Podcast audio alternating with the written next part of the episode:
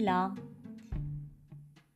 se non ti mancano per niente le note vocali, quelle lunghissime note vocali di quella tua amica un po' molesta, che aveva sempre da ridire in modo totalmente no sense e randomico su tutto e su tutti, questo podcast non ti piacerà per niente. Altrimenti, buon ascolto.